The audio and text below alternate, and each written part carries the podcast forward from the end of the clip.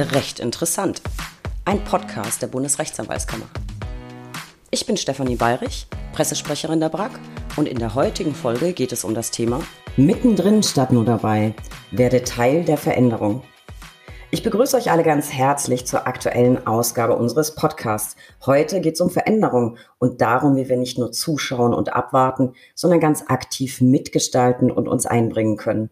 Und um welche Veränderung geht es genau?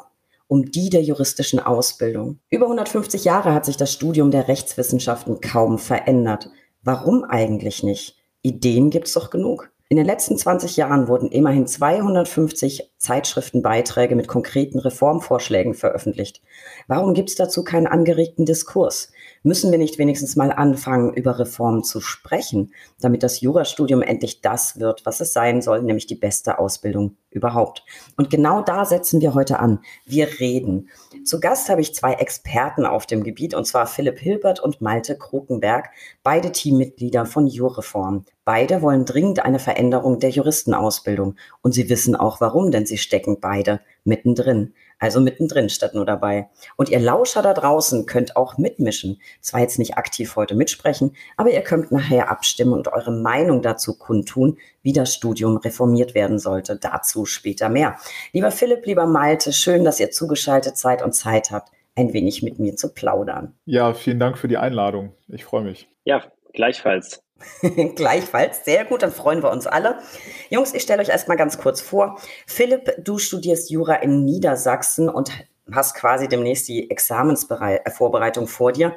Malte, du hast das erste schon hinter dich gebracht und promovierst gerade. Glückwunsch übrigens zum bestandenen ersten Examen. Und wie von allen Gästen möchte ich zum Einstieg wissen, Warum Jura? Philipp, warum hast du dir Jura ausgesucht? Ja, ist eine witzige Story. Um, Jura war eigentlich äh, ursprünglich mein Plan B. Ich wollte eigentlich Musiker werden. Ähm, ich spiele ein bisschen Gitarre oder habe früher ein bisschen mehr Gitarre gespielt, als, als heute das der Fall ist. Und ähm, ja, auf Anraten so ähm, meiner, meiner Familie, wenn man das so sagen möchte, ähm, brauchte ich einen Plan B und dann war es irgendwie erstmal Jura, eigentlich ohne großartigen Bezug, aber ähm, dann hat sich abgezeichnet, dass äh, Musiker äh, zu werden dann doch schwierig werden könnte und ähm, habe mich dann immer mehr mit, mit Jura auseinandergesetzt und ähm, fand das dann tatsächlich sehr spannend und ähm, ja, weil man irgendwie damit alles machen kann äh, und auch nichts im Grunde. Und ähm, ja, es ist halt auch irgendwie cool, wenn man dann so, keine Ahnung, unberechtigte Zahlungsansprüche bekommt, um, die kann man dann einfach so abwehren. Und ähm,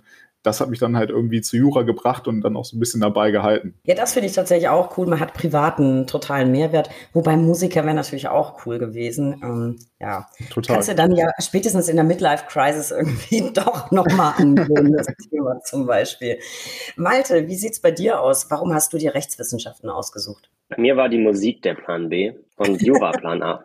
In der Tat. Ich habe ähm, Nee, ich habe Schlagzeug gespielt und ähm, wollte aber immer schon Jura machen. Also für mich ist das, was ich mache, mein Traumberuf, so pathetisch das klingen mag. Und ähm, der Plan B, den äh, meine Eltern sich damals gewünscht haben, war Musik. Und dann waren sie auch mit dem Plan A sowieso einverstanden. Aber das, das war vielleicht auch ein bisschen taktisch gewählt. Ja, aber das heißt, wir haben ja im Prinzip schon eine halbe Band hier sitzen. Ja. Also wenn es dann Toll. irgendwie, was ich nicht glaube, nach dem Referendariat doch keinen Spaß macht, äh, habt ihr ja schon den entsprechenden Kontakt. Die Hälfte steht ja schon. Richtig. also Philipp müsste mit meinem großen Mangel an Talent dann leben, aber, aber ähm, ansonsten bin ich ganz, ganz angenehmer Zeitgenosse. Gleichfalls.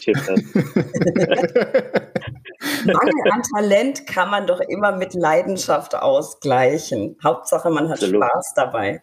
So, mal zum Studium. Hm, vielleicht mal vorab die Frage, ist ja noch relativ nah, also zum Teil noch drin und zum Teil nicht so lange her. Was hat euch gefallen am Studium? Was fandet ihr doof? Also ich meine, doof ist jetzt vielleicht ein bisschen flapsig, aber sagen wir mal verbesserungswürdig. Haut mal raus, Malte. Ich habe mich sehr schwer getan mit dieser und das klingt generalisierend, das soll es gar nicht, aber mit dieser Jurablase, mit dies, eher mit dieser Mentalität, die ich habe in Freiburg studiert, die da so vorherrschte. Und ähm, ich ähm, habe da nicht so recht reinpassen wollen. Ähm, eher, es ging also eher so ein bisschen um diesen, um dieses Fremdeln mit, mhm. mit den Kolleginnen und Kollegen. Inhaltlich war das eigentlich alles wirklich gut. Also wie ich eingangs sagte, das war mein Traum und das hat sich auch bestätigt. Ich habe das relativ schnell gemerkt, dass mir das, was ich fachlich mache, mich sehr interessiert, konnte mich auch noch gar nicht, also lange gar nicht auf etwas konzentrieren oder feststellen, so was mir, was mir besonders gut gefällt, welches Rechtsgebiet, welche, also es war so ein bisschen eigenartig, diese Vorstellung, dass man die ganze Zeit lernt und dann am Ende sechs Klausuren darüber entscheiden, ob ich jetzt dieses Studium erfolgreich abschließen darf oder nicht. Aber für mich war es viel mehr so diese, die äußeren Einflüsse, diese, wie ich sagte, Jura-Bubble, ähm, der, der, der Leistungsdruck oder diese, diesen Mangel an Kollegialität, der im Studium gerne ja. vorherrscht, das fand ich unangenehm. Damit bin ich auch nie warm geworden, damit bin ich auch bis heute nie so richtig warm geworden und stelle jetzt aber fest, dass es eben doch nicht, und dann komme ich zurück auf das, was ich eingangs sagte, doch nicht so homogen die Juristen gibt, wie ich das in meiner vorteilsbehafteten Meinung vielleicht immer dachte. Und das ist eigentlich sehr angenehm. Also ich werde auch damit so langsam ein bisschen warm. Finde ich ganz spannend, was du da sagst. Mir ging das nämlich ganz genauso. Ich habe das hier irgendwann im Podcast auch schon mal erzählt. Ich habe in Bonn studiert und ich war unter den Kommilitonen ein totaler Fremdkörper. Also sowohl von, von der Art, wie ich mich angezogen habe. Also ich bin halt immer mit Armeehosen in, in die Bib, damit du alles Mögliche einpacken kannst und war umringt von äh, Kostümchen. Also selbst in der Bibliothek, ja, wo du ja einfach nur arbeitest und wo es eigentlich scheißegal ist, wie du aussiehst. Siehst ähm, du, den Mut hatte ich damals nicht. Ich habe mich versucht anzupassen, auch optisch. Ähm, ja. Und mich dabei so ein Stück, ein Stück weit selbst verloren, wenn man das so sagen möchte. Ja, aber das, das ging mir ganz, ganz ähnlich und das hat auch so ein bisschen mein Bild von, von den Juristen damals geprägt. Und ich war wirklich der Meinung, ähm, sind alle doof. Und ich fand auch dieses Konkurrenzdenken ganz, ganz furchtbar. Also es war regelmäßig so zu Hausarbeitszeiten, da waren die Trefferaufsätze quasi aus der NJW rausgerissen, damit die ja kein anderer findet. Und ich, ich kam damit überhaupt nicht zurecht, weil mir sowas total fremd ist. Ich habe immer, wenn ich einen Treffer gelandet habe, kopiert und das gleich zehnmal und habe es dann halt so äh, meinem Lernzirkel halt gleich zur Verfügung gestellt. Ne? Also geteiltes Leid ist halbes Leid und geteilte Freude ist doppelte Freude. Fand ich auch. Es hat sich aber ganz viel gerade gerückt und ich kann euch sagen, wenn ihr später erstmal ganz viel mit Anwälten zu tun habt, ähm, die sind ganz bunt, die sind ganz toll. Und ich habe so viele großartige Kolleginnen und Kollegen inzwischen kennengelernt, auch durch diesen Podcast hat mein Bild doch wieder gerade gerückt. Vielleicht lag das auch an, an der Uni vor Ort. Ich weiß es nicht. Vielleicht war da halt die Kostümquote einfach besonders hoch und die Konkurrenzquote auch. Ich weiß es nicht. Hm, magst du ergänzen, Philipp? Wie, wie geht's dir? Gleiches Lob, gleiche Kritik oder hast du andere Punkte auf deiner Liste? Ja, das ist sehr, sehr spannend, was ihr beide gerade äh, erzählt habt, vor allem Maite auch mit dem Anpassungsdruck, weil ich das äh, sehr, sehr ähnlich tatsächlich erlebt habe. Mir ging es genauso und geht es eigentlich auch immer noch so dass ich mich dann nicht wirklich so zugehörig fühle, beziehungsweise ich ähm, sehe, dass ich da nicht so richtig reinpasse. Ähm, das ging schon von Anfang an so und hat letztlich auch dazu geführt, äh, geführt zu einem gewissen Anpassungsdruck, ähm, wo ich mich tatsächlich auch gefühlt ähm, ein Stück weit selbst verloren habe. Ähm, aber ich merke auch, ähm, gerade auch durch Juroform und durch Kontakte, die man dann so auch ähm, in andere Bereiche bekommt, ähm, dass dieser, dass, dass diese, diese, diese vermeintliche Konformität ähm, gar nicht eigentlich so gegeben ist, sondern dass es vielleicht wirklich eher sehr ein, ein, lokales Problem, vielleicht auch eher so ein Problem, was sich nur aufs Studium verdichten lässt, aber dass eigentlich die juristische Welt doch, ähm, was die Charaktere angeht, sehr bunt und unterschiedlich sein kann. Aber äh, insofern habe ich das schon sehr ähnlich erlebt. Aber ähm, bei mir sind es tatsächlich auch noch ein paar auch eher so strukturelle Kritikpunkte, die ich, äh, die ich sehe, oder auch inhaltliche Punkte. Äh, da kommen wir sicherlich gleich auch noch mal näher dazu, das zu besprechen. Aber da geht es vor allen Dingen auch um die Examensvorbereitung.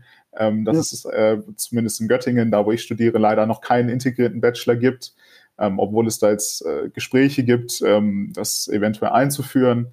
Ähm, genau, aber vielleicht, um auch mal einen positiven Aspekt zu beleuchten, äh, ich finde zum Beispiel die Seminare ähm, im Rahmen des Schwerpunkts super cool, äh, die man sich auswählen kann. Ähm, ich hatte ja, äh, bevor wir jetzt aufgenommen haben, erzählt, dass ich äh, diese Woche noch eine Seminararbeit abgeben muss und ich durfte das zu einem Thema schreiben, was mich sehr interessiert, ähm, zum Thema Climate Change Litigation. Das kann man ja vielleicht hier immer so erwähnen. Und das fand ich sehr, sehr spannend und ähm, finde das einen positiven Aspekt, dass man sich im Rahmen des Schwerpunkts dann zumindest wirklich sehr auch auf seine ganz individuellen Interessen im Grunde fokussieren kann. Ja, auf jeden Fall. Das finde ich auch ziemlich cool. Das gab es bei mir leider ja so nicht.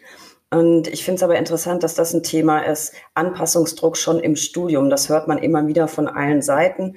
Hm, ich habe sehr viel mit, mit Studenten und Referendaren Kontakt, unter anderem durch diesen Podcast, unter anderem auch durch ein Coaching-Programm, ähm, in dem ich Mentorin bin. Ich finde das eigentlich sehr, sehr schade. Ich war damals auch nicht ganz frei davon. Ich wünschte, da würde man ein bisschen mehr Unterstützung kriegen und auch Input, dass das eben nicht notwendig ist. Man muss sich gerade im Studium ist es überhaupt nicht notwendig, sich total unterzuordnen. Und vielleicht mache ich da mal ein bisschen Werbung für die aktuelle Studiur. Die liegt ja in allen Unis aus. Ähm, da habe ich eine Kolumne zu dem Thema geschrieben, gerade um ähm, ein bisschen Mut zu machen, dass man sich eben nicht anpassen muss und dass man eigentlich in allem, was man tut, immer nur dann richtig gut ist, wenn man sich selbst treu bleibt und authentisch ist. Weil nur dann ist man rundum zufrieden und nur dann ist man rundum leistungsfähig. Und ich glaube, wir müssen alle ein bisschen weniger drauf geben, was andere denken. Man muss mit sich selber im Reinen sein. Das klingt jetzt ziemlich altklug, das wusste ich damals auch noch nicht, aber ich bin auch schon ein bisschen älter als ihr. Äh, da kann ich aber nur alle, die zuhören, äh, ermuntern. Es ist völlig wurscht, ob man in der Uni genauso rumrennt wie alle anderen oder eben nicht. Ich glaube, da müssen wir uns so ein bisschen frei von machen.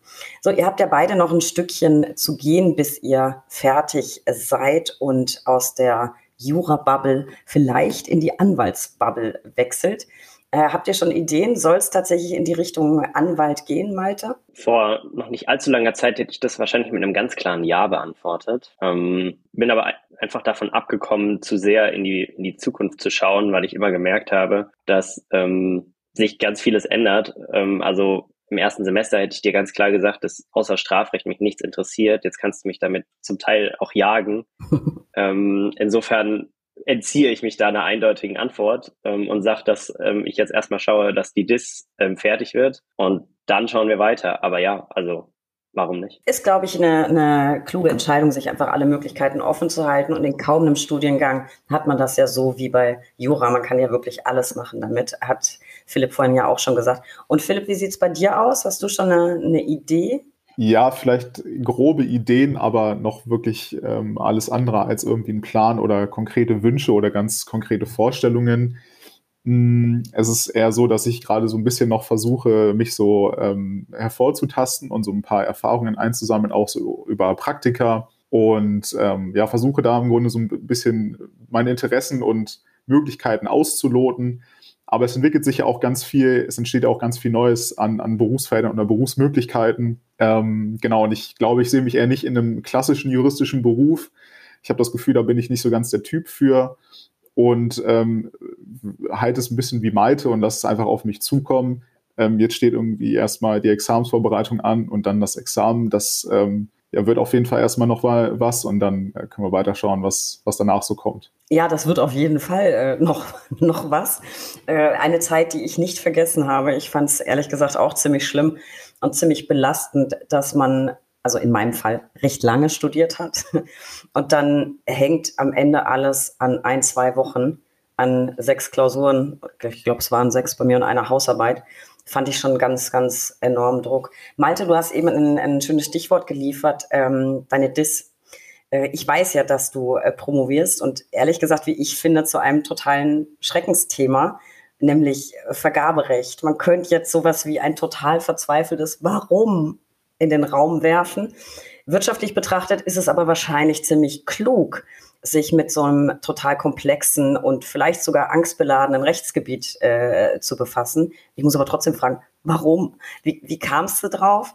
Und gefällt dir das Thema so, dass du dir grundsätzlich vorstellen könntest, ganz egal in welcher Ausprägung, dich später beruflich auch damit zu befassen? Ich muss noch ähm, eine Sache anmerken. Ich ähm, verrate dir ein Geheimnis, Steffi, oder euch ja. äh, den Hörern. Sind unter uns. Ich fand die Examensvorbereitung tatsächlich ähm, die schönste Zeit im Studium. Und mir hat das unglaublich viel Spaß gemacht. Und ich habe auch wirklich okay. gerne Examen geschrieben. Ähm, und äh, ich bin ja in der Uni auch beratend tätig und habe Kontakt zu Studierenden. Ähm, dazu vielleicht auch nachher nochmal irgendwie am, am Rande mehr. Und äh, wenn ich das Leuten sage und an, als Hörerin, als Hörer kann man das jetzt nicht sehen, aber Philipp hat die Augenbrauen hochgezogen und panischer Gesichtsausdruck. Steffi guckt mich unglaublich an. ja.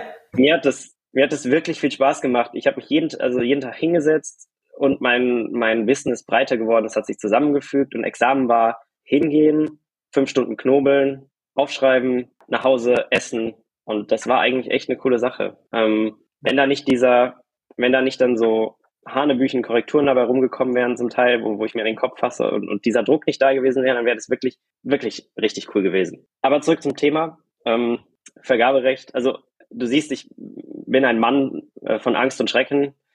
ähm, deswegen auch Vergaberecht. Nein, ähm, es war so, dass ich ähm, nach dem Erstversuch, also ich habe zweimal Examen geschrieben, äh, den normalen Versuch und dann den Verbesserungsversuch. Und ähm, dazwischen war ich dann als wissenschaftlicher Mitarbeiter in Freiburg in diversen Kanzleien oder in zwei Kanzleien beschäftigt. Und in der einen Kanzlei war der Vergaberechtler äh, gerade weggegangen, der hat äh, gewechselt und dann kam der Partner auf mich zu und meinte, ah wunderbar, Herr Krukenberg, Sie sind ja jetzt da. Haben gesagt, ähm, äh, öffentliches Recht interessiert Sie wir haben keinen Vergaberechtler mehr. Hier sind so ein paar Vergaberechtsfälle, die müssen wir jetzt mal bearbeiten. Arbeiten sich da mal ein.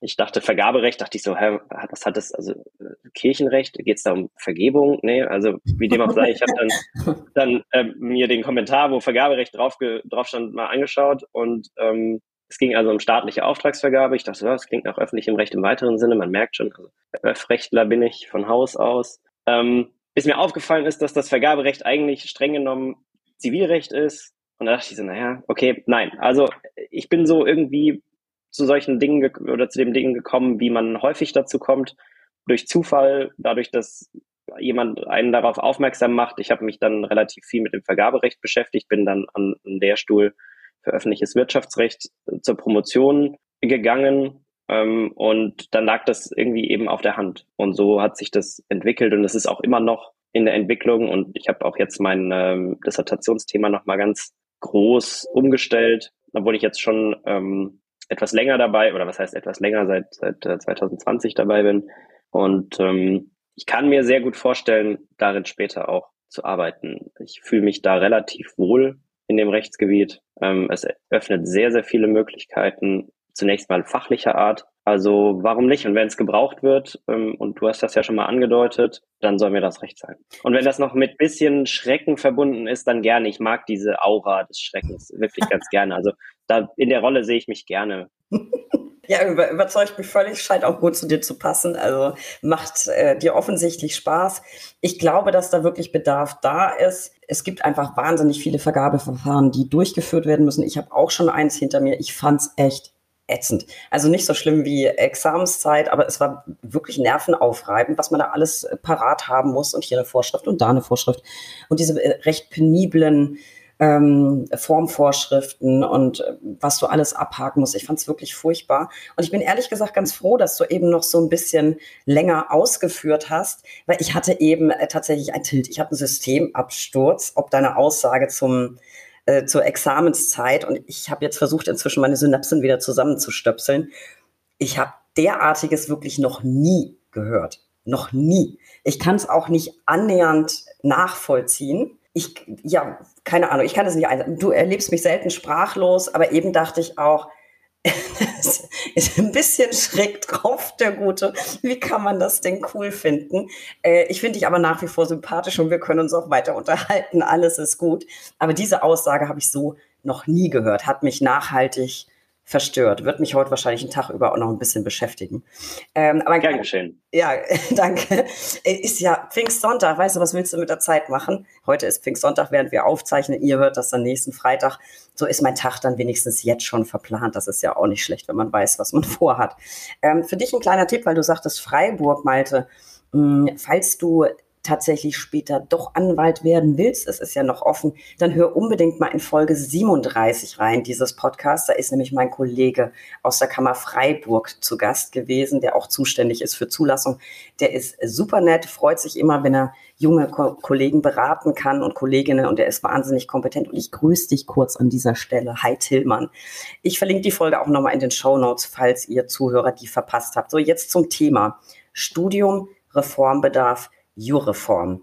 Philipp, was genau ist Jureform? Äh, erzähl mal, was ist das? Wie lange gibt's das? Ähm, weih uns mal ein bisschen ein. Ja, also Jureform ist im Grunde die Kampagne unseres Vereins. Unser Verein hat einen etwas sperrigen Namen vielleicht. Und zwar heißen wir Verein, äh, also Bündnis äh, zur Reform der juristischen Ausbildung.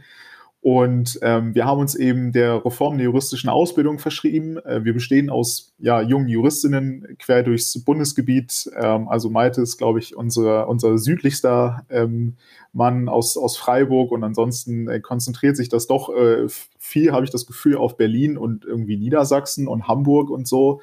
Und äh, dann haben wir immer wieder so ähm, Einstreuungen auch aus Hessen mittlerweile. Also wir wachsen auf jeden Fall. Das ist auch, äh, auch sehr, sehr schön. Und wir versuchen eben mit, mit Jureform den seit langem zersplitterten, zersplitterten Reformdiskurs äh, im Grunde zu bündeln. Und ähm, um das irgendwie zu schaffen, haben wir ähm, in einem 20-Jahres-Zeitraum im Grunde über 250 ähm, wissenschaftliche Artikel ähm, ausgewertet, die sich mit der Reform der juristischen Ausbildung befasst haben.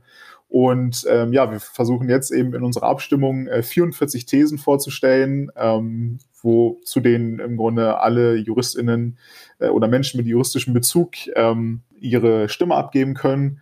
Und das läuft jetzt seit dem 17.01. und wahrscheinlich kennen uns viele dann auch schon äh, auch seit dem 17.01., seit Januar. Und das läuft noch bis zum 17.07., also jetzt noch gute anderthalb Monate. Ähm, genau, aber Euroform bzw. unser Verein existiert schon ein bisschen länger. Offiziell gibt es uns seit Anfang 2021 und ähm, ja, im Grunde äh, die, die Roots, wenn man das so nennen möchte, die Ursprünge reichen aber schon zurück ähm, bis in den Herbst 2019. Da haben sich nämlich einige unserer ehemaligen Mitglieder und vor allem auch Gründungsmitglieder in der ähm, Examensvorbereitung ähm, befunden oder in den letzten Zügen der, der juristischen Ausbildung.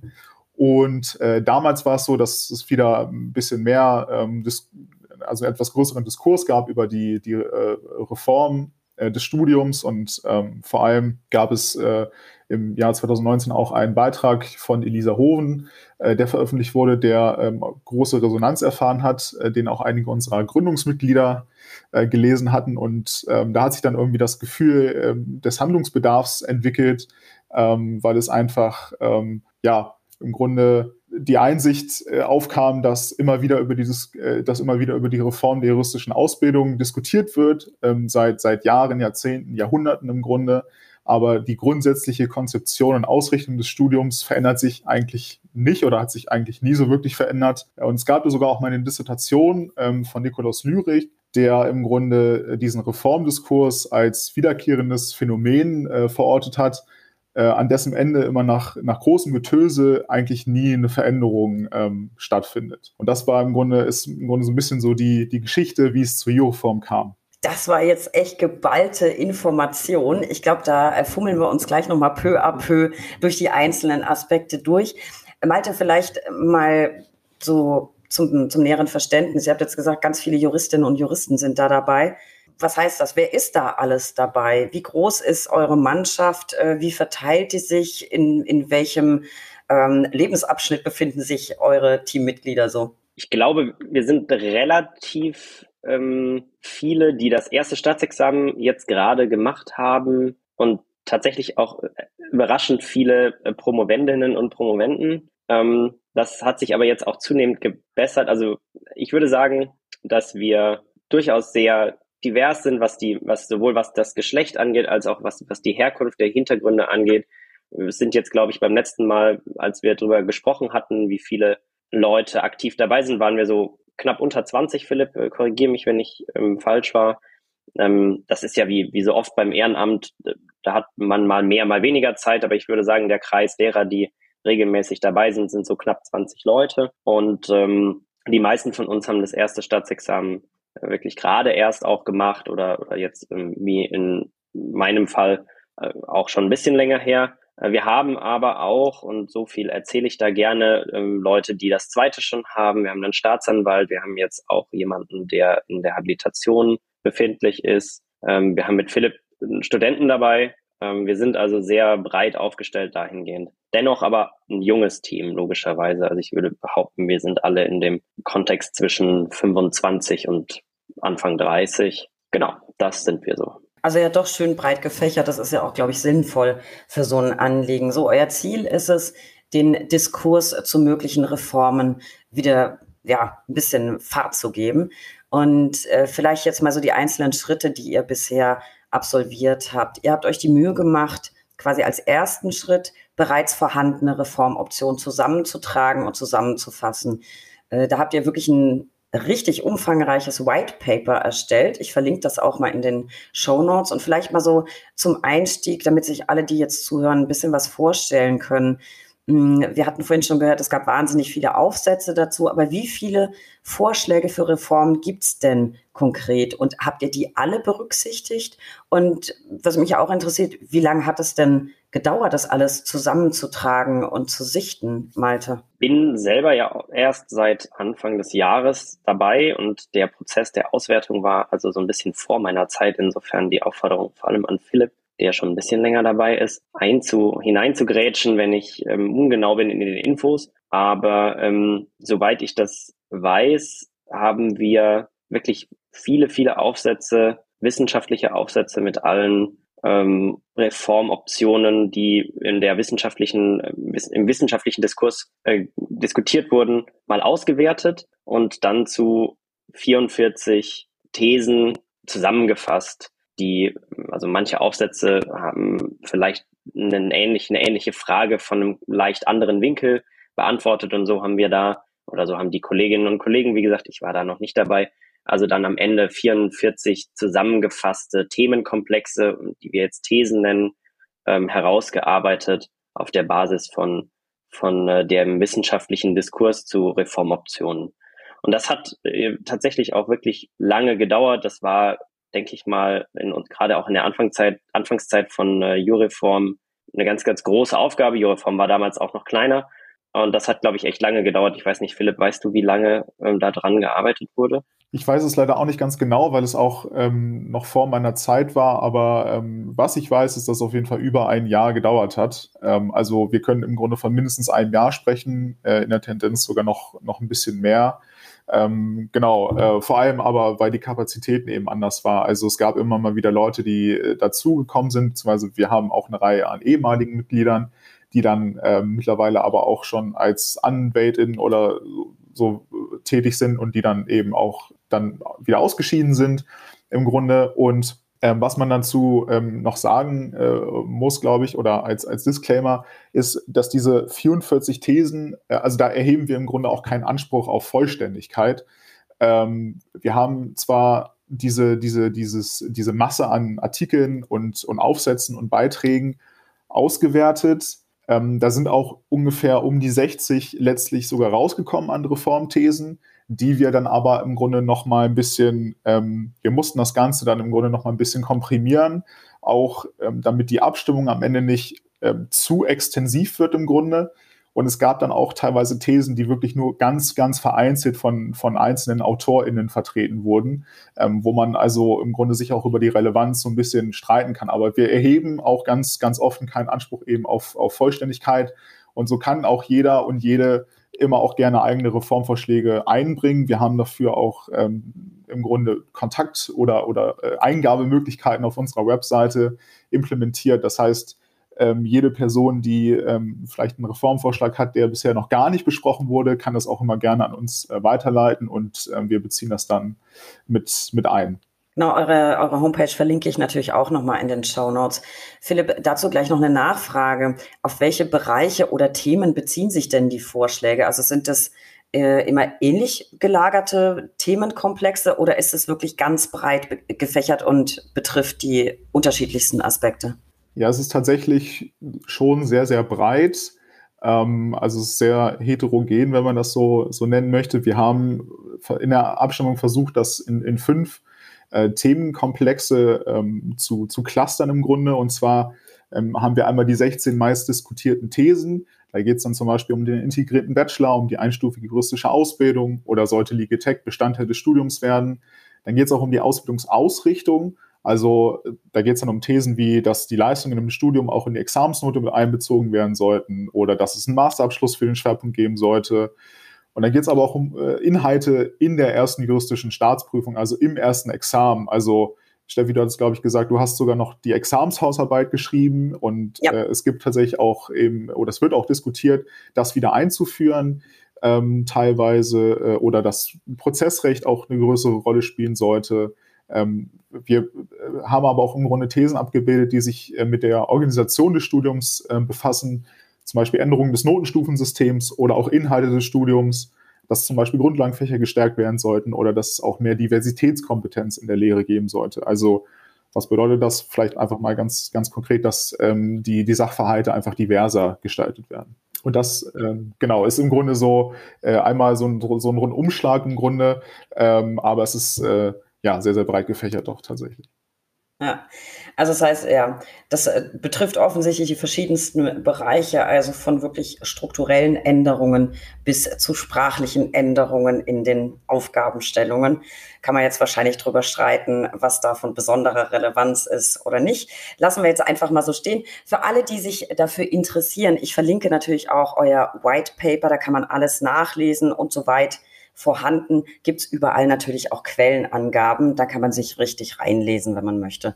Malte, hm, es ist relativ klar rausgekommen, ihr wünscht euch einen gemeinsamen Diskurs und auch eine gemeinsame Vision aller Akteure für ein richtig zukunftsfähiges Studium. Jetzt frage ich mich, Diskurs gibt's ja immer wieder. Also die Juristenausbildung steht zum Beispiel ganz, ganz regelmäßig auf der Tagesordnung der Jumiko, also Justizministerkonferenz. Es wird also ja gesprochen. Was genau fehlt euch bei diesen Debatten? Sind einfach nicht genug Leute einbezogen? Also ist der Diskurs nicht breit genug? Oder stört euch, dass am Ende dann nicht wirklich was bei rumkommt? Äh, berichte mal so ein bisschen aus dem Nähkästchen. Was treibt euch um? Was wollt ihr konkret erreichen? Du hast das zentrale Wort schon gesagt, gemeinsam. Wir wünschen uns einen gemeinsamen, beziehungsweise du hast dann auch die beiden Aspekte auch schon genannt, auf die ich jetzt eingehen werde. Zum einen eben gemeinsamer Diskurs. Es sind nicht alle am Tisch. Es sind, es ist doch, ein, es herrscht doch so ein Stück weit ein zersplitterter Diskurs vor. Die Yumiko spricht mit ihren MitgliederInnen. Ähm, wir haben verschiedene Gruppen. Elsa hat mal eine Umfrage gemacht. Also die, die Fachschaften haben Umfragen gemacht. Äh, das sind dann aber eben Gruppen, äh, Umfragen einzelner Stakeholder. Ne? Dann, dann hat man eine Umfrage an die Studenten gerichtet. Und wir wünschen uns, dass dieser zersplitterte Diskurs von allen beteiligten Gruppen gemeinsam an einem Tisch geführt wird, damit wir eben nicht aneinander vorbeireden, wie das nach unserer Auffassung eben häufig der Fall ist, damit nicht die Blasen in, innerhalb ihrer eigenen Blase miteinander diskutieren. Äh, also auch, auch da geht es auch um die Medien die professorale Blase diskutiert vielleicht darüber dann in ähm, den einschlägigen Fachzeitschriften. Die Studierenden sprechen, diskutieren über letzten Endes vielleicht sogar die gleichen Themen in Umfragen oder auf Kongressen. Die Anwälte, das wirst du wissen, ihr diskutiert bestimmt auch häufig mal darüber. Also wir wollen das zusammentragen. Und das ist unserer Meinung nach bis dato auch so noch nicht passiert. Und deswegen wollen wir das ähm, erreichen, dass eben der Diskurs gemeinsam geführt wird. Und das Zweite, was du gesagt hast, was natürlich auch komplett richtig ist, was auch einer unserer großen Kritikpunkte ist, ist, dass man es dann nicht und bei, nicht beim Diskutieren belässt, sondern dass man dann auch was verändert. Denn was ganz interessant ist, ist, dass alle, ich nenne es jetzt nochmal Blasen, professorale Blase, anwaltliche Blase etc., ähm, sich doch relativ einig sind, dass Veränderung kommen muss. Also auch wir haben im Zuge unserer Kampagne ja mit allen Stakeholdern gesprochen und ich habe es zum Beispiel als sehr interessant empfunden, dass selbst die professoral, professorale Blase ähm, dem auch relativ, also offen gegenüberstand. Ich hätte ge gedacht, dass da, weil das, dass da der Widerstand am, am größten ist, aber ist es gar nicht. Und wenn wir mhm. doch dann alle Veränderungen wollen und wir auch alle darüber diskutieren, warum kommt dann keine Veränderung dabei rum? Und das sind, denke ich, die zwei ganz zentralen Punkte. Wir wollen gemeinsam an einem Tisch mit allen, die beteiligt sind. Und alle, die beteiligt sind, sind eben auch nicht nur Studenten, nicht nur ähm, ProfessorInnen, weil da, klar, die sind unmittelbar dran, aber auch AnwältInnen eben, ich meine, klar, ihr habt das dann hinter euch. Aber ihr seid ja Teil des Systems und ihr habt das ja durchlaufen und die Ideen und die Änderungswünsche, die dann für, für auf einen selber eben auch nicht zutreffen. Deswegen, das ist, äh, sind, also realistischerweise ziemlich altruistisch oder, oder wenig selbstnützend, aber ähm, das zusammenzutragen, den Diskurs gemeinsam zu führen und dann wirklich was zu verändern. und nicht beim gemeinsamen Diskurs stehen zu bleiben. Das sind wirklich die zwei zentralen Punkte. Ich glaube, das ist ein, ein, sehr, sehr kluger Ansatz, weil ich auch glaube, dass es nicht hilft, wenn ähm, in verschiedenen Rahmengestaltungen, verschiedene Gruppierungen diskutieren. So ist es ja sehr, sehr sinnvoll, konkrete Reformvorschläge mit ganz, ganz vielen Blickwinkeln zu betrachten und das tatsächlich zu bündeln, weil je mehr ihre Meinung dazu sagen, die ja alle wirklich auf die eine oder andere Art und Weise Expertenwissen dazu haben, entweder weil sie jetzt gerade in dieser Situation studieren oder weil sie jetzt schon den Beruf ausüben, in den es mal gehen soll. Das ist ja durchaus sinnvoll. Und ich habe auch die Erfahrung gemacht, ich habe mit vielen Professoren gesprochen, auch im Zuge dieses Podcasts. Hm, die sind selber sehr, sehr aktiv und haben konkrete Vorschläge und konkrete Vorstellungen, wie sich was verändern sollte. Also ich habe die Erfahrung gemacht, diejenigen zumindest, mit denen ich gesprochen habe, die waren sehr, sehr aufgeschlossen und auch engagiert, was zu verändern. Das hat mich auch überrascht. Hm, ist vielleicht einfach ein Vorurteil, dass man auf oder im Bereich der Lehre einfach alles so beibehalten möchte, wie es gerade ist. Ich habe die Erfahrung gemacht, dass dieses Vorurteil nicht zutrifft. So, jetzt seid ihr ja nach dem White Paper schon einen ganzen Schritt weiter. Wir haben das eben andeutungsweise schon ein paar Mal gehört. Es läuft gerade eine Abstimmung. Ähm, warum eine Abstimmung, Philipp? Und vielleicht mal so, ich meine, man kann es ahnen, aber worüber konkret stimme ich denn jetzt ab? Weil das White Paper ist ja viel zu umfangreich, um das als Basis für eine Abstimmung zu nehmen. Erklär mal so ein bisschen, warum eine Abstimmung und worüber genau kann ich abstimmen? Genau, also warum eine Abstimmung ähm, hat im Grunde den Hintergrund, dass wir einfach ermitteln möchten, wer will was, ganz kurz ausgedrückt im Grunde. Es geht ja darum, dass wir, dass wir verschiedene AkteurInnen beziehungsweise alle AkteurInnen ähm, in der, die ein, also die im Grunde einen Bezug zur juristischen Ausbildung haben, an einen Tisch bringen möchten. Und wir möchten also auch von, ähm, aus, von allen AkteurInnen eben auch die Meinung haben, ähm, beziehungsweise ermitteln zu den diskutierten Reformoptionen.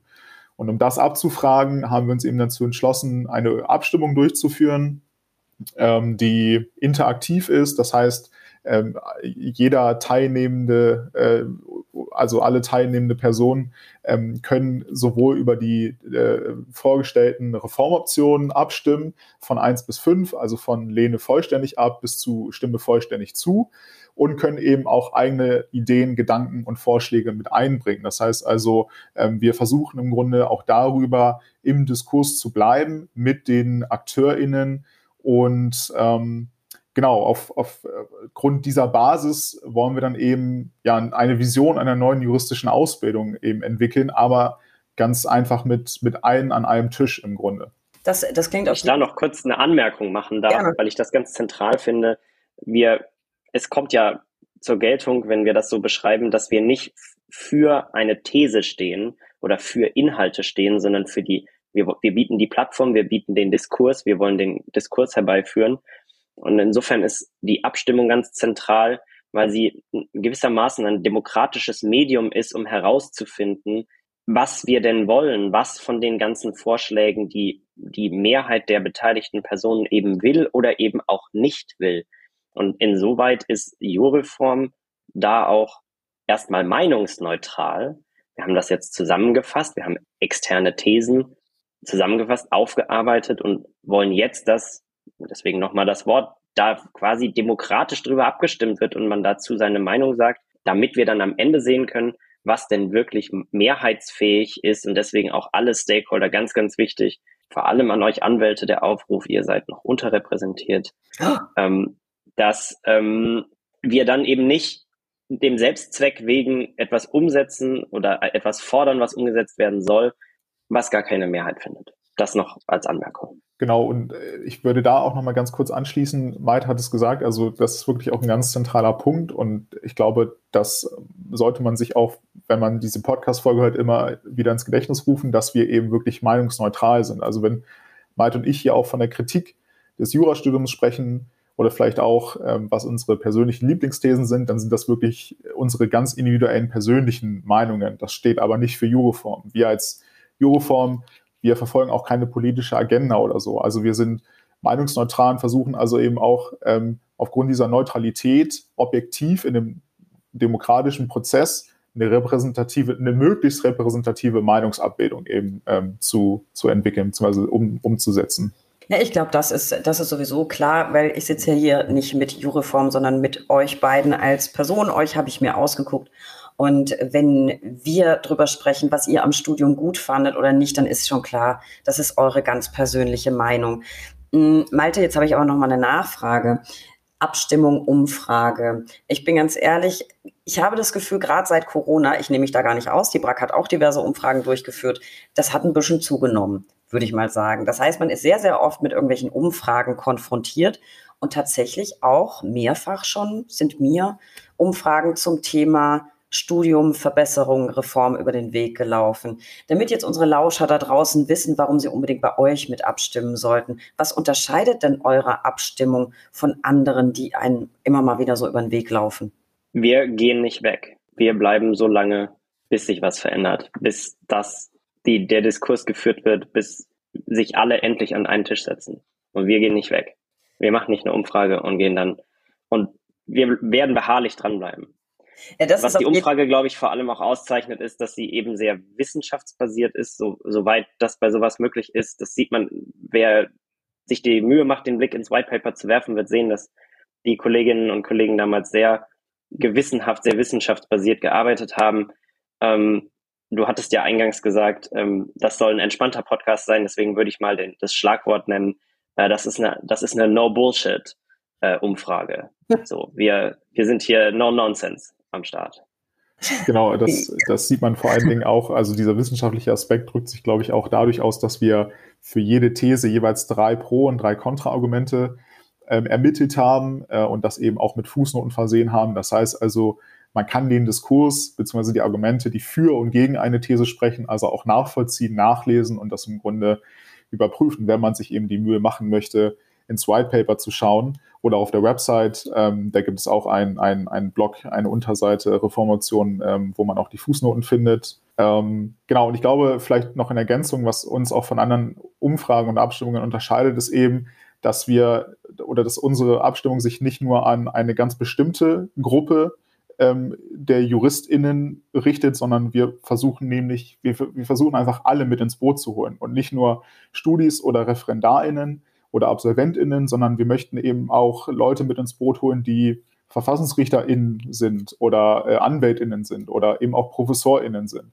Also wirklich alle, die einen Bezug zur juristischen Ausbildung haben, ähm, möchten wir ansprechen ähm, und wir fragen ja auch nicht nur eine Meinung zu einem ganz bestimmten Themenblock ab, sondern versuchen eben wirklich eine breit gefächerte Abstimmung äh, zu fahren mit ganz unterschiedlichen Reformoptionen. Ja, sehr gut. Also es klingt auf jeden Fall sehr, sehr gut. Was nicht gut klingt, ist das, ähm, was eben angedeutet wurde, nämlich, dass die Anwaltschaft noch stark unterrepräsentiert ist. Das gefällt mir persönlich ehrlich gesagt ja nicht gut.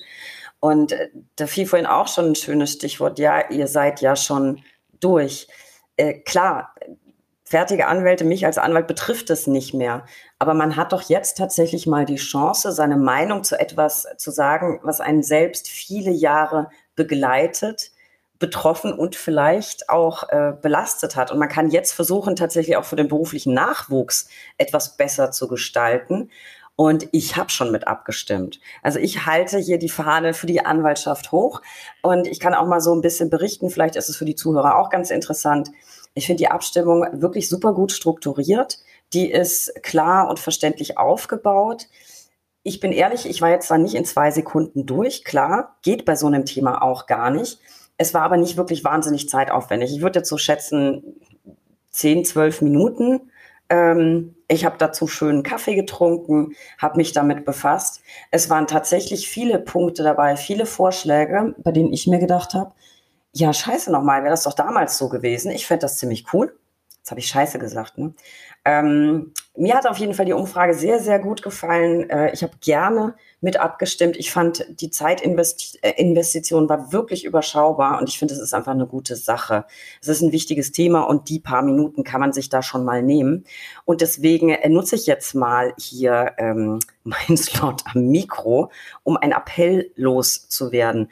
Leute, Anwältinnen, Anwälte, Kolleginnen und Kollegen, gebt euch bitte einen Ruck ich finde, das ist wirklich ein ganz, ganz tolles Projekt. Äh, supportet mal die Jungs und Mädels, die haben sich so viel Mühe gemacht, nicht nur mit dem White Paper, sondern auch mit der Umfrage. Abgesehen davon finde ich sie wirklich interessant, weil ich jetzt nicht aus dem Stegreif hätte sagen können, welche Ideen gibt es denn überhaupt, um irgendwas zu verändern. Ich bin ganz ehrlich, ich finde nicht alle Ideen gut. Manche gefallen mir überhaupt nicht, manche finde ich brillant. Ähm, und da hat ja jeder jetzt die Chance, sich selbst ein Bild von zu machen. Also bitte gebt euch einen Ruck, supportet, stimmt ab. Äh, vielleicht erklären wir an der Stelle auch gleich nochmal, wie das genau geht. Malte, wie stimme ich ab? Wir haben es vorhin schon kurz gehört, aber jetzt nochmal ganz konzentriert. Wie stimme ich wo ab? Wie lang geht das noch? Ist das anonym?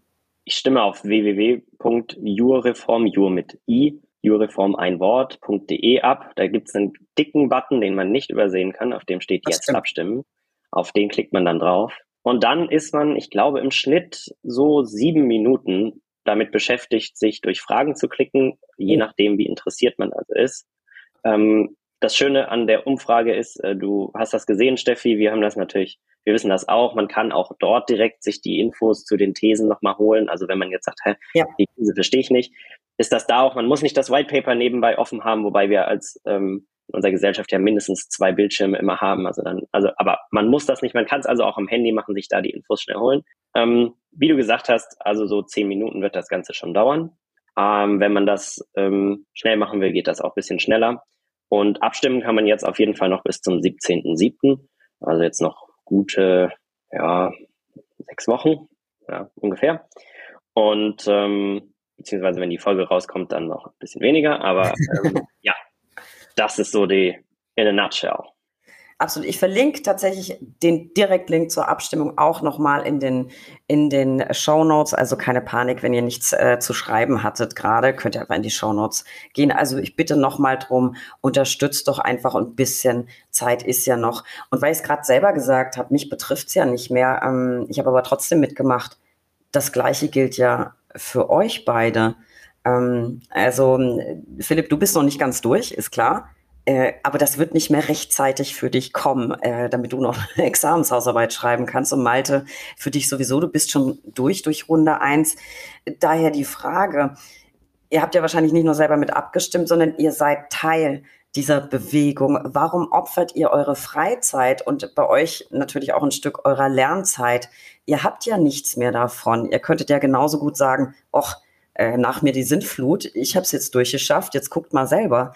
Warum investiert ihr eure Zeit? Warum engagiert ihr euch? Ja, ich glaube, das liegt ganz grundsätzlich einer Unzufriedenheit mit dem Status quo bei uns ein, die sich bei Jureform engagieren. Ich glaube, jeder und jeder hatte gewisse Aspekte im Studium, die er oder sie einfach nicht gut fand. Und wenn wir uns überlegen, dass sich die juristische Ausbildung ganz grundsätzlich im Grunde immer noch so durchzieht, wie sie vor über 150 Jahren mal konzipiert wurde, erstmalig, dann finde ich das persönlich schon ziemlich krass.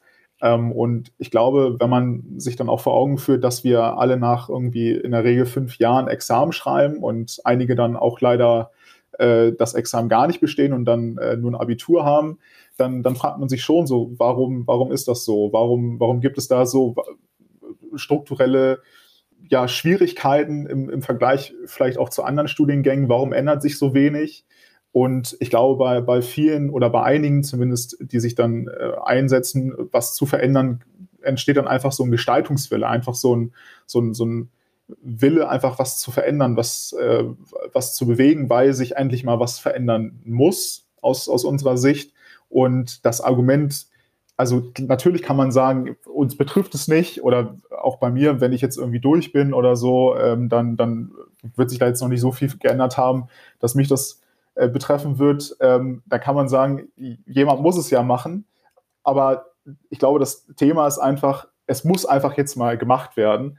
Und ähm, ich glaube, es ist jetzt auch einfach eine historische Chance, ähm, dass das Studium bzw. die juristische Ausbildung zu verändern. Gerade durch Corona äh, bzw. Die, die Pandemie hat auch nochmal ganz wesentlich und schonungslos ganz viele ähm, Nachteile irgendwie äh, auf eine schmerzhafte Art und Weise aufgedeckt, wo, glaube ich, vielen auch nochmal bewusst geworden ist, okay, das ist krass, was, äh, wie das Studium ist, wie das hier irgendwie aufgebaut ist.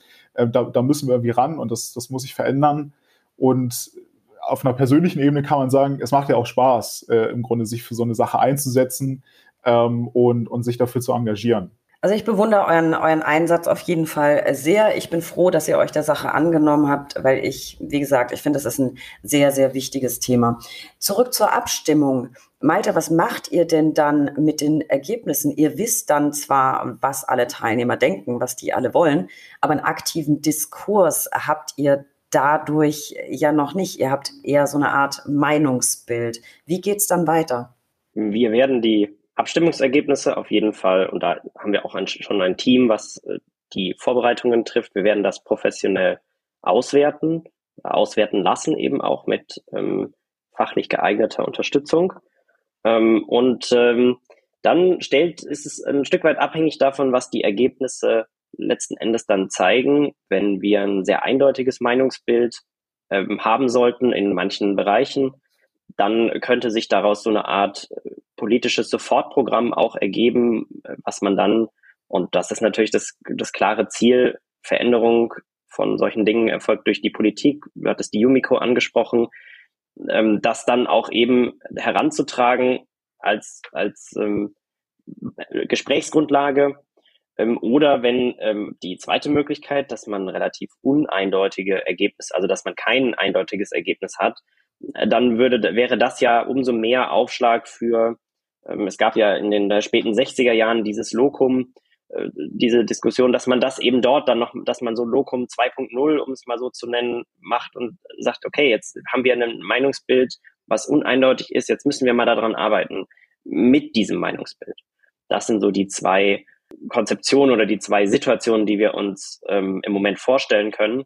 Ähm, wir werden das also auf jeden Fall wie ich schon sagte, wir gehen nicht weg und wir werden dann mit diesen Ergebnissen weiter arbeiten und weiter dafür uns einsetzen, dass diese Ergebnisse angenommen werden und eben auch damit gearbeitet wird.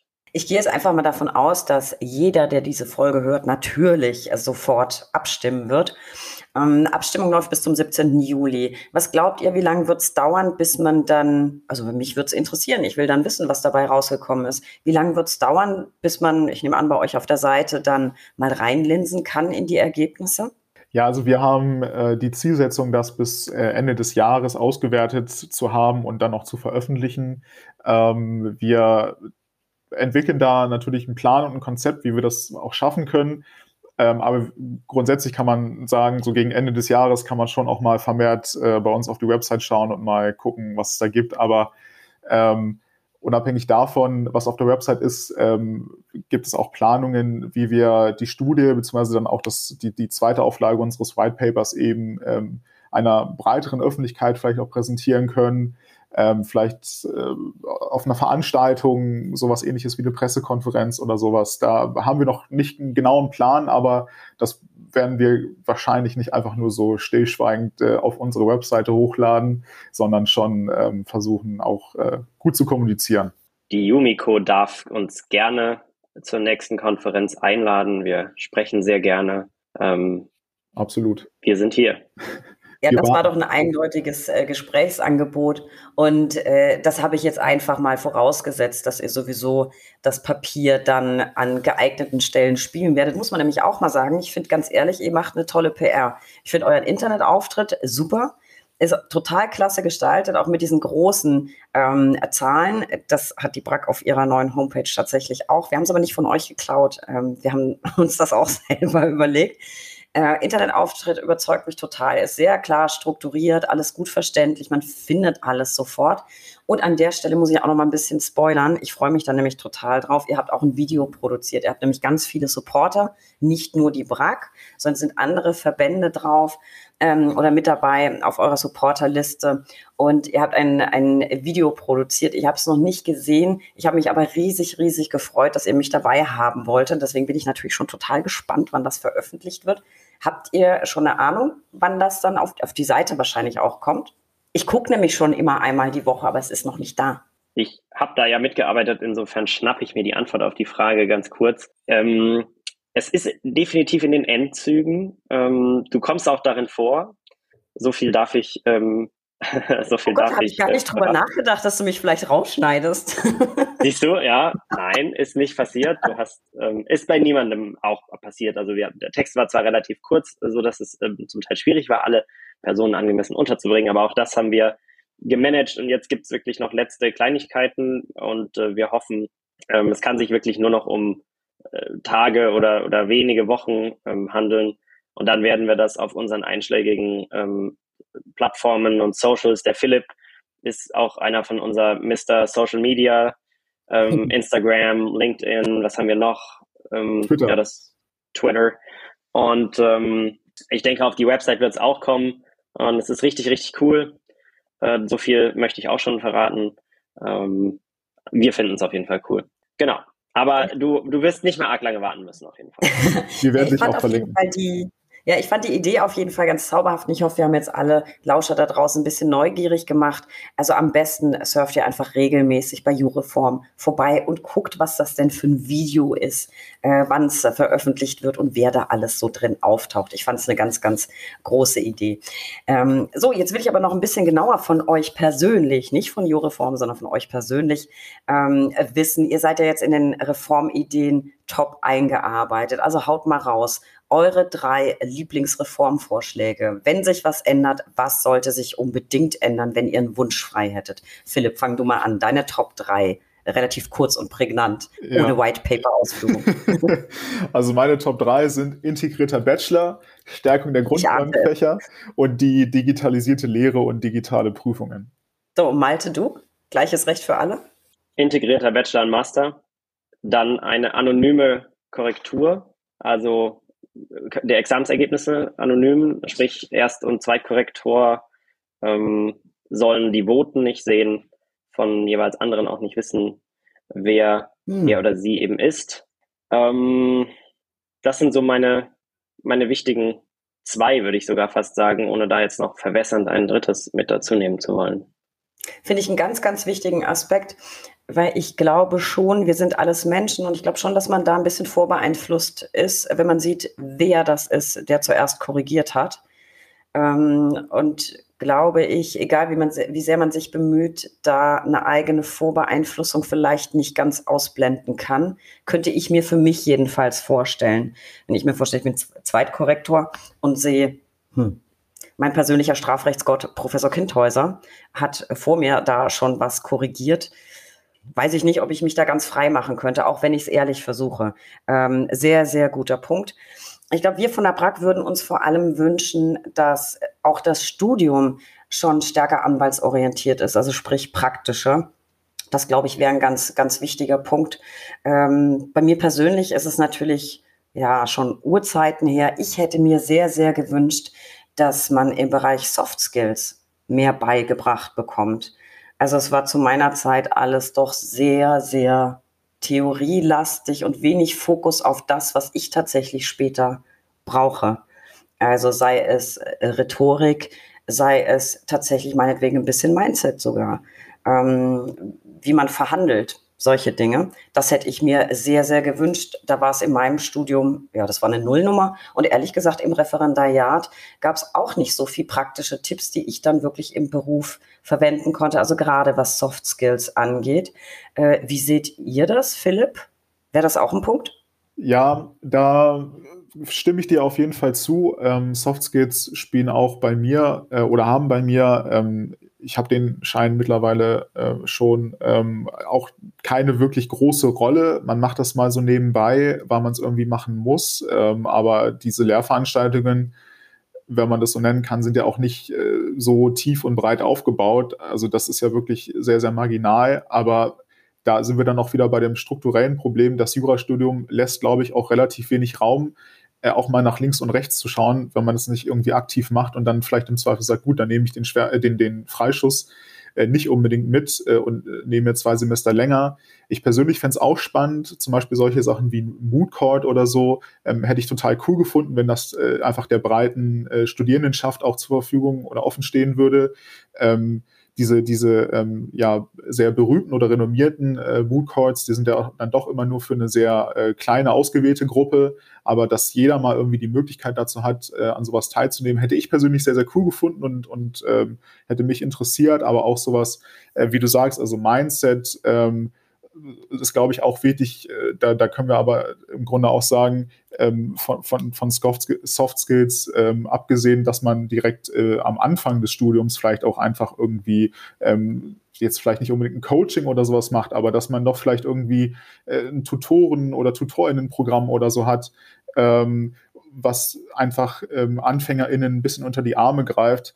Ähm, genau, aber äh, ja, also ich glaube, davon abgesehen äh, würde es auch nicht schaden, wenn man ein bisschen mehr vielleicht auch Vertragsgestaltung machen würde, vielleicht auch irgendwie Vertragsverhandlungen oder so.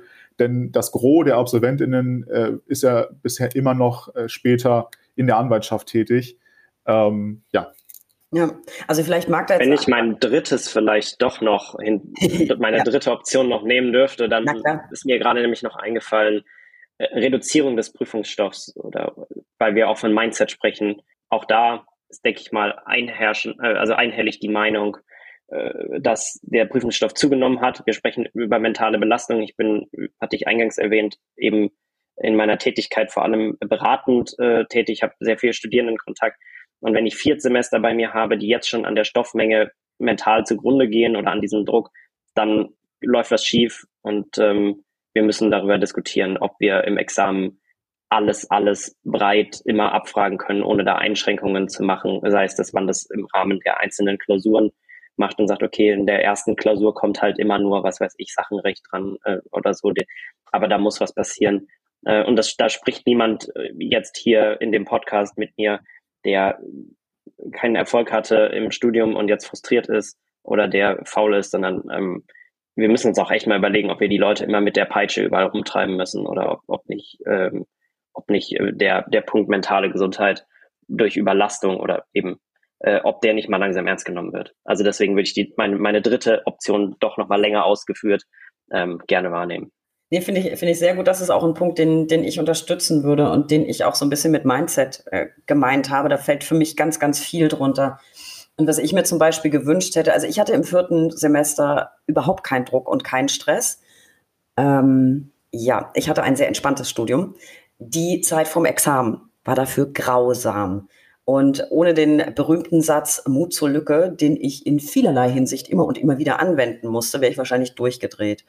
Und ich glaube, dass es, auch wenn es kein, kein klassischer juristischer Stoff ist, wäre es sehr, sehr sinnvoll, egal ob im, im Rahmen von Tutorials oder was auch immer, ein bisschen Zeitmanagement und Lernmanagement und ich sehe das jetzt, ich kann das heute. Ich habe mir das für meinen Job selber beigebracht. Ich habe wahnsinnig viel gelesen, mich da selber fortgebildet. Und im Rahmen meines, ähm, meiner Mentoring-Tätigkeit bringe ich das jetzt gerade Studenten bei.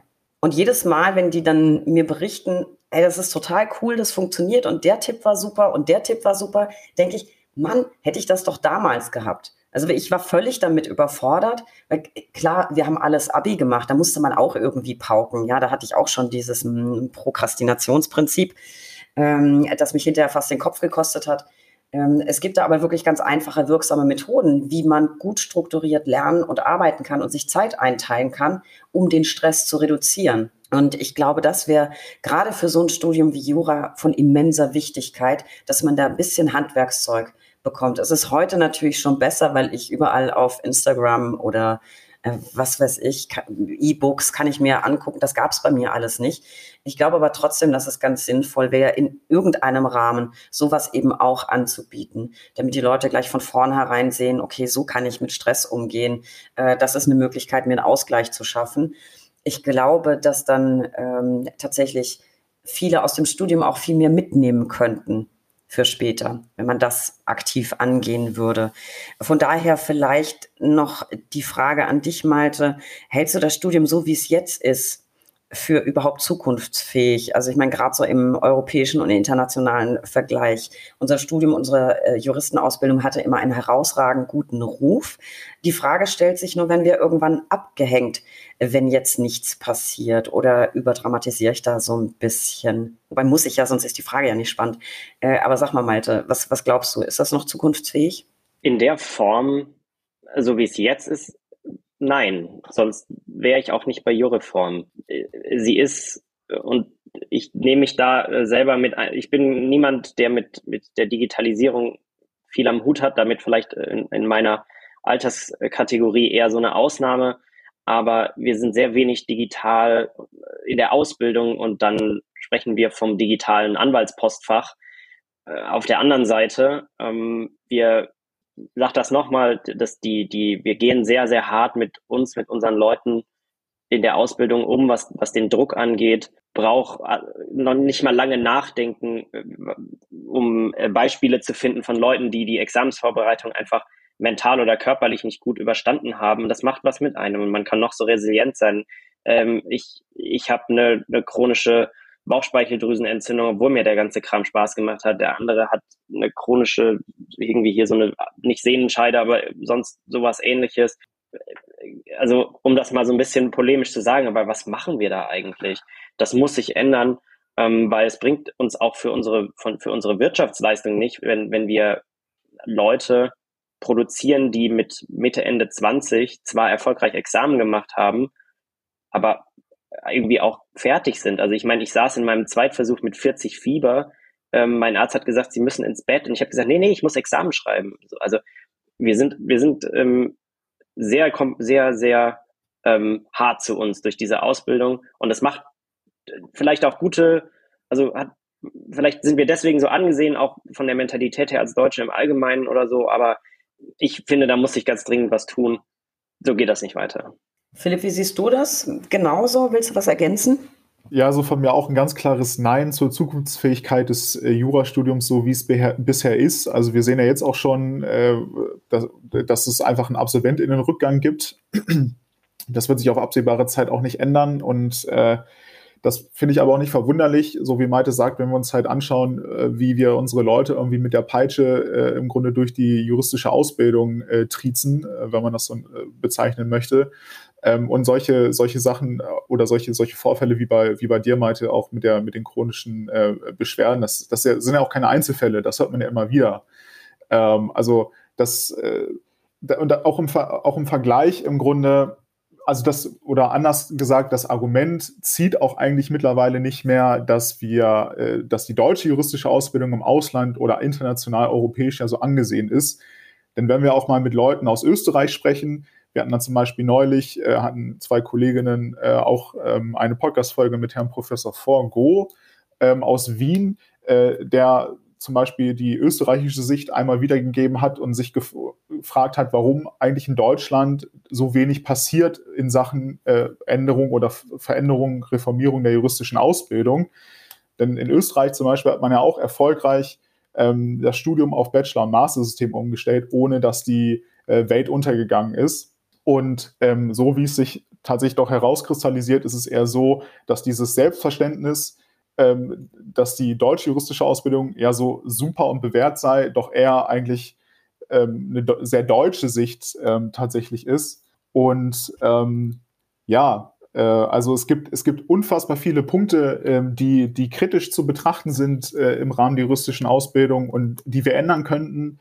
Ähm, die glaube ich auch, oder es gibt auch Reformthesen, die aus meiner Sicht sehr, sehr einfach zu implementieren wären und sehr, sehr, einen sehr, sehr großen Impact ähm, auch auf die mentale Gesundheit von Studierenden ähm, entfalten könnten, äh, ohne wirklich großen Aufwand.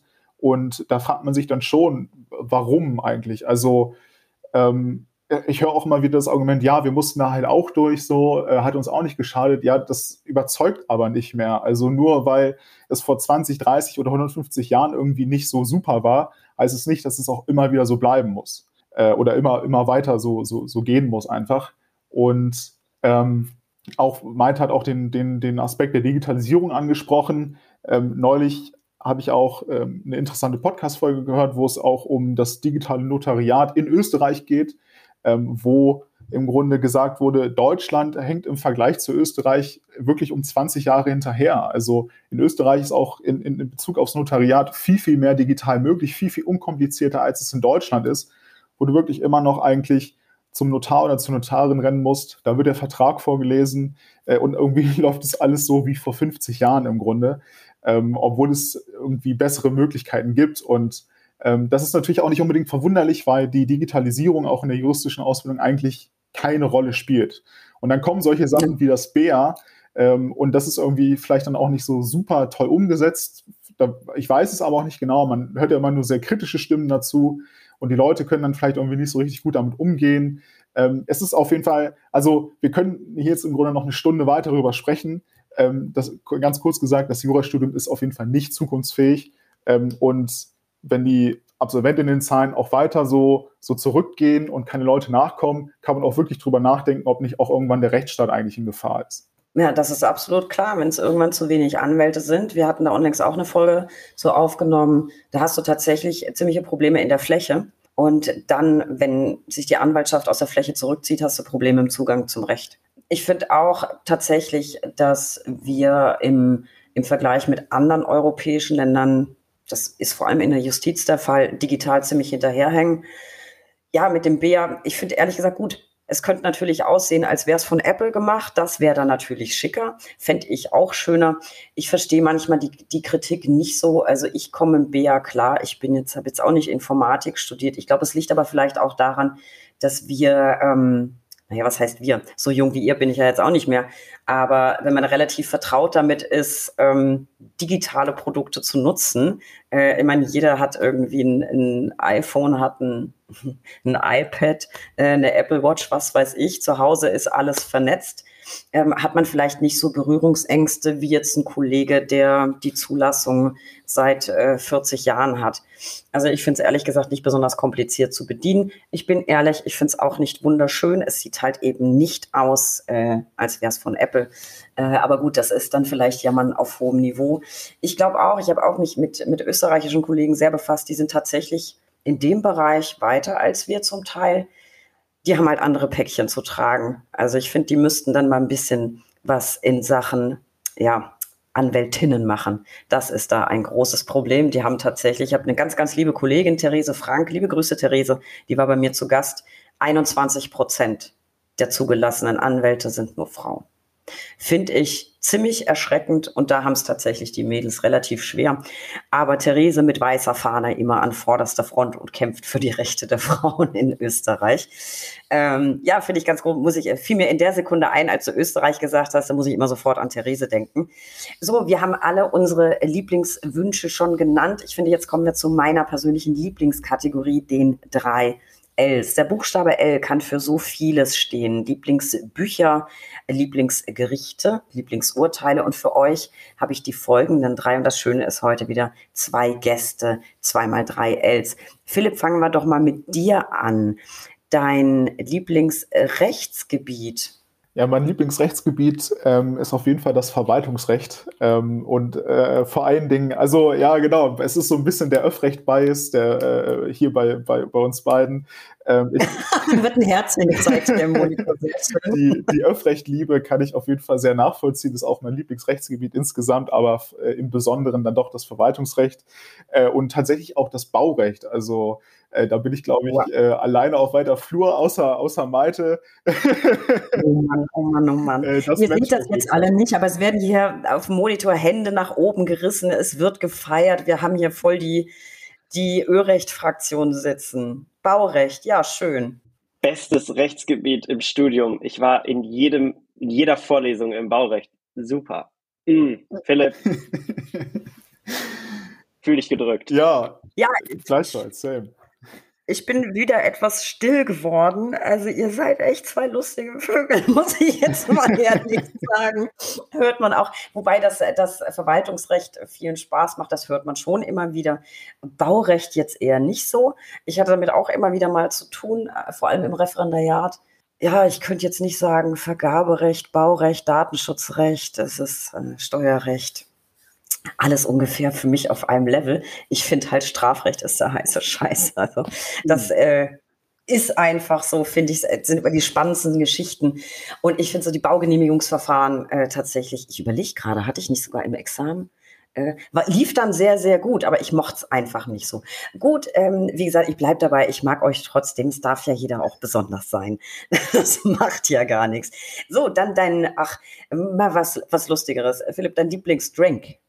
Ja, mein Lieblingsdrink ist, ähm, passt vielleicht ein bisschen zur Baurechtsvorliebe. Und zwar trinke ich sehr, sehr gerne Filterkaffee. Aber nicht irgendein Filterkaffee, sondern äh, ich bewege mich auf dem Terrain des Spezialitätenkaffees. Ähm, und ähm, da geht es also sehr viel darum, so ähm, gewisse Sachen herauszuschmecken, sehr fruchtige Kaffees oder florale Kaffees. Ähm, genau, also das ist immer, ähm, das ist sozusagen mein Lieblingsdrink. Und im Sommer vor allem ein Iced Filter, also ein, äh, Kite, ein, ein äh, Filterkaffee gebrüht auf Eiswürfeln. Sehr, sehr lecker. Das ist sehr lecker. Ich trinke sehr, sehr viel, also fast Iced Coffee aus dem einfachen Grund, dass ich immer, wenn ich äh, sehr viel Stress habe, ich mache mir Kaffee und vergesse ihn dann. Der ist also irgendwann, wenn ich ihn trinke, auch immer eiskalt. Aber wenn du Kaffee so gerne magst und bist mal in Hamburg, dann musst du in der Speicherstadt unbedingt mal in die Kaffeerösterei.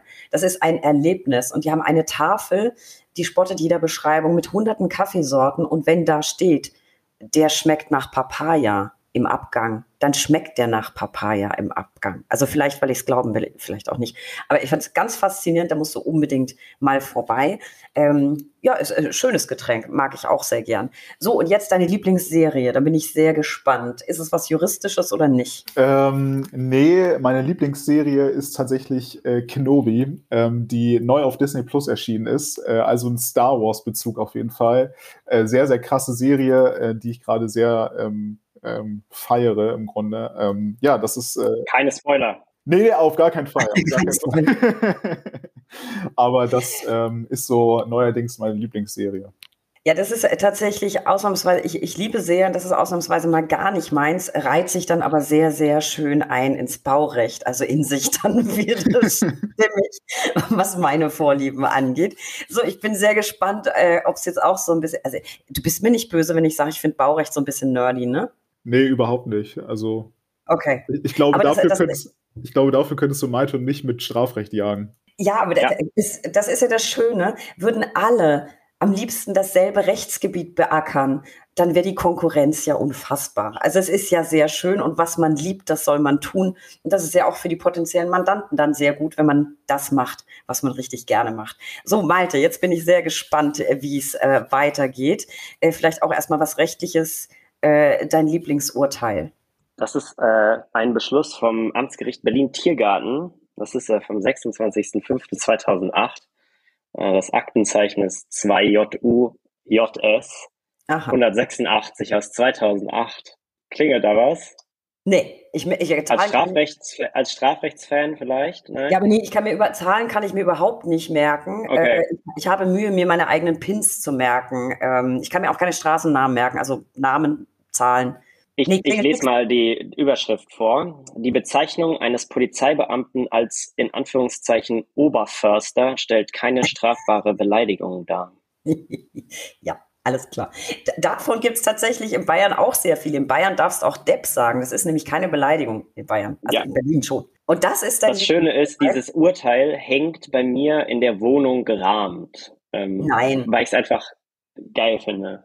Siehst du? Der, der Richter oder die Richterin, die das geschrieben hat, also auf so eine perfekt bissige, aber eben angemessene Art und Weise eine doch etwas eigenartige ähm, Anklage zu bearbeiten, ist grenzt an literarisches Genie. So, jetzt hast du mich neugierig gemacht. Also ge gehört habe ich das schon, aber ich habe jetzt ähm, nicht im Kopf, wie es formuliert war. Ich ziehe mir das nachher nochmal. Und jetzt muss ich ja nur sagen, quod erat demonstrandum, ne? Sagst du eben, du liebst das Vergaberecht, bist hier total öffrecht, hängst dir aber Strafrecht in die Wohnung. Bam, sage ich da. ja, äh, ja. Denk mal drüber nach. Sein. Ja, ja, denk mal drüber nach. So, jetzt hätte ich gerne noch deine Lieblingsfreizeitbeschäftigung. Also offensichtlich ja strafrechtliche Urteile lesen und was sonst? Ja, generell juristisch rumnörden ist schon auch so mein Ding. Aber ähm, ich kann, also zwei Dinge, die ich ganz, ganz viel mache, die mir auch ganz, ganz viel ähm, bringen, um mit dem sonstigen äh, Leben klarzukommen, ist, ist das Kick Kickboxen und das Kochen. Das sind so die zwei Sachen, die ich äh, mache, wenn ich mich nicht sozial oder ähm, bei Jureform engagiere oder meine Dis schreibe oder wie ich sagte, juristisch rumlade. dann mache ich das, kochen. Also so ein Sonntag, ich stehe gerne mal so einen ganzen Samstag, einen ganzen Sonntag in der Küche, um für Sonntagabend ein fertiges Gericht zu haben. Ähm, Hintergrund ist auch so ein bisschen, ich habe meine, meine beruflichen Erfahrungen in der Sternegastronomie auch gesammelt und habe da so ein bisschen ähm, meine Sporen verdient. Oh. Und ähm, das begleitet mich jetzt schon sehr, sehr lange und ich wüsste nicht, was ich machen würde, ähm, wenn ich nicht am Samstag oder am Sonntag und insofern werde ich mich jetzt dann auch dann, äh, wenn wir irgendwann fertig sind, aufmachen und was kochen. Äh, und das Kickboxen ist ja auch ein Ausgleich, gar nicht mal so sehr, weil alle immer sagen, ja, dann kann man sich abreagieren. Kickboxen hat relativ wenig mit Abreagieren zu tun, sondern eigentlich sehr viel mit Kontrolle. Aber ähm, diese körperliche Belastung ist auch super. Und das sind wirklich meine zwei absoluten Lieblingsfreizeitbeschäftigungen. So, und jetzt sind wir wieder voll auf Spur. Jetzt laufen wir wieder synchron, Malte. Ich liebe es auch zu kochen. Mache ich wahnsinnig gerne. Ähm, es wird tatsächlich dann auch lange vorher geplant, ähm, wenn es ein sehr aufwendiges Gericht ist, an welchem Tag man das am besten unterkriegt in den, in den Tagesplan. Heute wird auch wieder gekocht. Äh, heute tatsächlich was Traditionelles, weil ich war gerade in Reutlingen auf der HV. Deswegen gibt es heute ganz traditionell Spätzle mit Linsen. Und aber traditionelle. Linsengericht. Äh, da freue ich mich schon sehr drauf. Ist für mich was Neues. Und Kickboxen wollte ich immer mal machen. Tatsächlich. Ich habe es nie damit angefangen. Aber wie ihr gesehen habt, zumindest ein Boxsack hängt ja. Haben wir bei der Vorstellung gesehen, ne? Boxsack hängt ja zumindest äh, bei mir schon. So, und jetzt äh, will ich natürlich auch noch was äh, aus dem Unterhaltungsbereich von dir, aber nicht Lieblingsserie, sondern vielleicht Lieblingsfilm. Ja, das passt, glaube ich, ganz gut. Es ist ein Film vor mein, äh, aus, aus äh, Zeiten vor meiner Geburt ähm, aus 1990, der gute Jagd auf Roter Oktober mit mhm. ähm, der Legende Sean Connery und äh, ja, habe ich bestimmt schon, ich weiß nicht, 20 mal, 30 mal gesehen. Ich kann ihn, ich kann ihn äh, ziemlich textgenau durch mitsprechen. Das ist, das, das ist nerdy und ich kenne das. Ich bin auch so. Bei mir ist es aber nicht, also ja, Roter Oktober tausendfach gesehen. Äh, ich liebe Sean Connery es ist für mich einer der größten. Wirklich der größte. Absolut. Und er ja. hat über all die Jahre nicht an Coolness verloren, nein, nein. an Coolness gewonnen. Und mhm. auch wenn der Film jetzt vielleicht nicht wirklich epochal ist, äh, The Rock. Ich fand ihn so unfassbar cool in The Rock. Und das wiederum ist ein Film, ich kann fast alle Textpassagen von Hummel und natürlich von John Connery mhm. äh, komplett mitsprechen. Die äh, gleiche Zeit, der ist aus 96 und ich bin ganz deiner Meinung phänomenaler Schauspieler, sehr schön. Äh, das heißt, das Ganze endet heute doch mit äh, totaler Übereinstimmung in vielerlei Hinsicht mit euch beiden. Das freut mich sehr. Lieber Philipp, lieber Malte, das war echt klasse. Ich fand es wahnsinnig informativ. Abgesehen davon hatte ich wirklich viel Spaß und das ist ja immer die beste Kombination überhaupt. Ich bewundere sehr eure Initiative und euer Engagement und ich drücke euch wirklich die Daumen, dass noch ganz, ganz fleißig abgestimmt wird. Noch ein Wort an unsere Zuhörerinnen und Zuhörer. Besucht uns unter www.brack.de für tagesaktuelle Infos rund um den Anwaltsberuf. Abonniert bitte diesen Podcast. Wir freuen uns über jeden neuen Abonnenten und Zuhörer und folgt uns auf Instagram unter recht unterstrich interessant. Und heute ganz besonders wichtig, unbedingt nochmal einen Blick in die Show Notes werfen. Alles, was wir angesprochen haben, habe hab ich euch da verlinkt. Und jetzt natürlich nochmal der Schlussappell wenn jetzt gleich diese Folge vorbei ist, bitte sofort in die Show Notes gehen, auf Abstimmung klicken und bitte, bitte mitmachen und die beiden Jungs hier unterstützen. So, und äh, da bin ich schon wieder beim Stichwort, liebe Jungs. Ich danke euch sehr für eure Zeit und muss man ja auch mal lobend erwähnen, das wird am Freitag ausgestrahlt, heute ist aber Sonntag. Und obwohl Malte eigentlich lieber kochen würde, hat er sich jetzt mit uns hier hingesetzt und über dieses Projekt gesprochen. Ich bin sehr, sehr gespannt, was rauskommen wird am Ende und ich danke euch von Herzen, dass ihr dabei wart. Ich hatte sehr, sehr viel Spaß und jetzt noch einen schönen Sonntag für euch. Ja, vielen Dank. Vielen Dank für die Einladung. Vielen Dank für den tollen Job, den ihr macht. Bis bald. Bis bald, macht's gut.